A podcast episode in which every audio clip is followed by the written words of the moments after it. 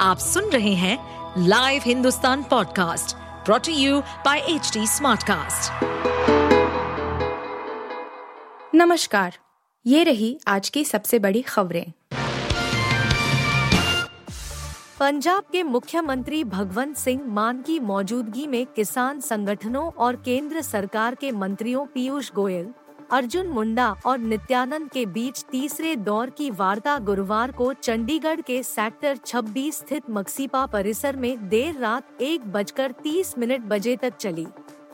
बैठक में सकारात्मक माहौल ज़रूर नज़र आया, लेकिन इसका कोई नतीजा नहीं निकल सका।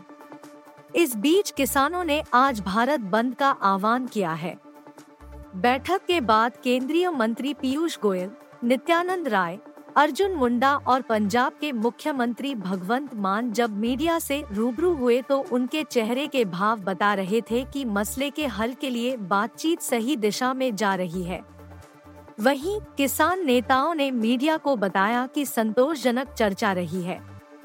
हालाँकि किसानों पर बल प्रयोग की उन्होंने कड़ी निंदा की और इसे असहनीय बताते हुए नाराज़गी ज़ाहिर की।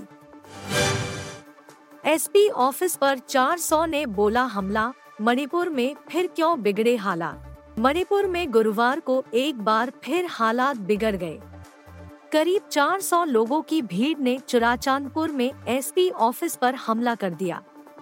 इन लोगों ने ऑफ़िस को आग लगाने की कोशिश की और पत्थर भी बरसाए। पुलिस ने बताया कि आरएएफ और अन्य सुरक्षा बलों ने आँसू गैस के गोले बरसाकर हालात पर काबू पाया। फ़िलहाल हालात पर नज़र रखी जा रही है। बताया जाता है कि चुराचांदपुर में तैनात कुकी हेड कांस्टेबल को सस्पेंड कर दिए जाने के चलते भीड़ भड़की हुई थी। इस कांस्टेबल का एक वीडियो सामने आया था, जिसमें वह हथियारबंद कुकीज लोगों के साथ था।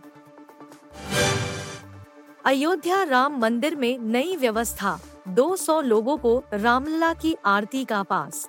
अयोध्या के राम मंदिर में रामलला के प्रात जागरण के बाद होने वाली प्रथम आरती जिसे मंगला आरती कहा जाता है, पहली बार पर्दा हटाकर शुरू की गई है। यह परंपरा किसी वैष्णव मंदिर में नहीं है। यहाँ तक कि श्री राम जन्म भूमि में भी 6 दिसंबर बानवे के पहले और बाद में भी मंगला आरती पर्दे में ही की जाती थी।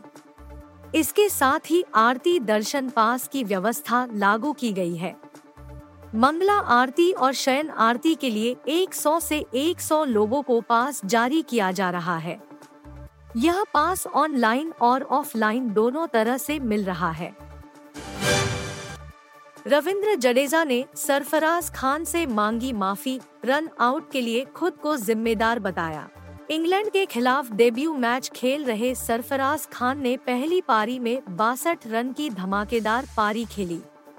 वह अच्छी लय में नज़र आ रहे थे, लेकिन रविंद्र जडेजा और उनके बीच हुई गलतफहमी के कारण वह रन आउट होकर पवेलियन लौटे, जिससे खुद जडेजा काफ़ी मायूस नज़र आए। पहले दिन का खेल खत्म होने के बाद रविंद्र जडेजा ने सोशल मीडिया पर सरफराज खान से माफ़ी मांगी है और कहा है कि उन्होंने गलत कॉल की थी। रविंद्र जडेजा ने पहले दिन के तीसरे सेशन में अपना शतक पूरा किया और 110 रन बनाकर खेल रहे थे। रविंद्र जडेजा ने इंस्टाग्राम पर स्टोरी शेयर करते हुए लिखा, सरफराज के लिए बुरा लग रहा है। ये मेरी गलत कॉल थी। Bigg Boss O T T तीन में आ सकते हैं। ये सात सेलेब्स, एक तो एलविश से भी ज़्यादा पॉपुलर। बिग बॉस सत्रह के खत्म होने के बाद रिपोर्ट्स में यह दावा किया जा रहा था कि Vicky Jain Bigg Boss O T T तीन में हिस्सा लेंगे। हालाँकि, उन्होंने इंडिया फोरम को दिए इंटरव्यू में यह साफ़ कर दिया था कि वह अभी अपने काम पर फोकस करना चाहते हैं। विकी के अलावा TV actress Surbhi Jyoti, Tunisha Sharma suicide case में फंसे एक्टर शीजान खान हर्ष बेनीवाल, ऋत्विक साहोरे और जैन सैफी का भी नाम सामने आ रहा है। हालाँकि अभी तक इनके Bigg Boss O T T तीन में जाने की पुष्टि नहीं हो पाई है। आप सुन रहे थे हिंदुस्तान का डेली न्यूज़ रैप, जो एच टी स्मार्ट कास्ट की एक बीटा संस्करण का हिस्सा है। आप हमें फेसबुक ट्विटर और इंस्टाग्राम पे एट एच टी या podcasts at hindustantimes.com पर ईमेल के द्वारा सुझाव दे सकते हैं। इस पॉडकास्ट पर अपडेटेड रहने के लिए हमें फॉलो करें एट एच टी हम सारे मेजर सोशल मीडिया प्लेटफॉर्म्स पर मौजूद हैं और ऐसे पॉडकास्ट सुनने के लिए लॉग ऑन टू डब्ल्यू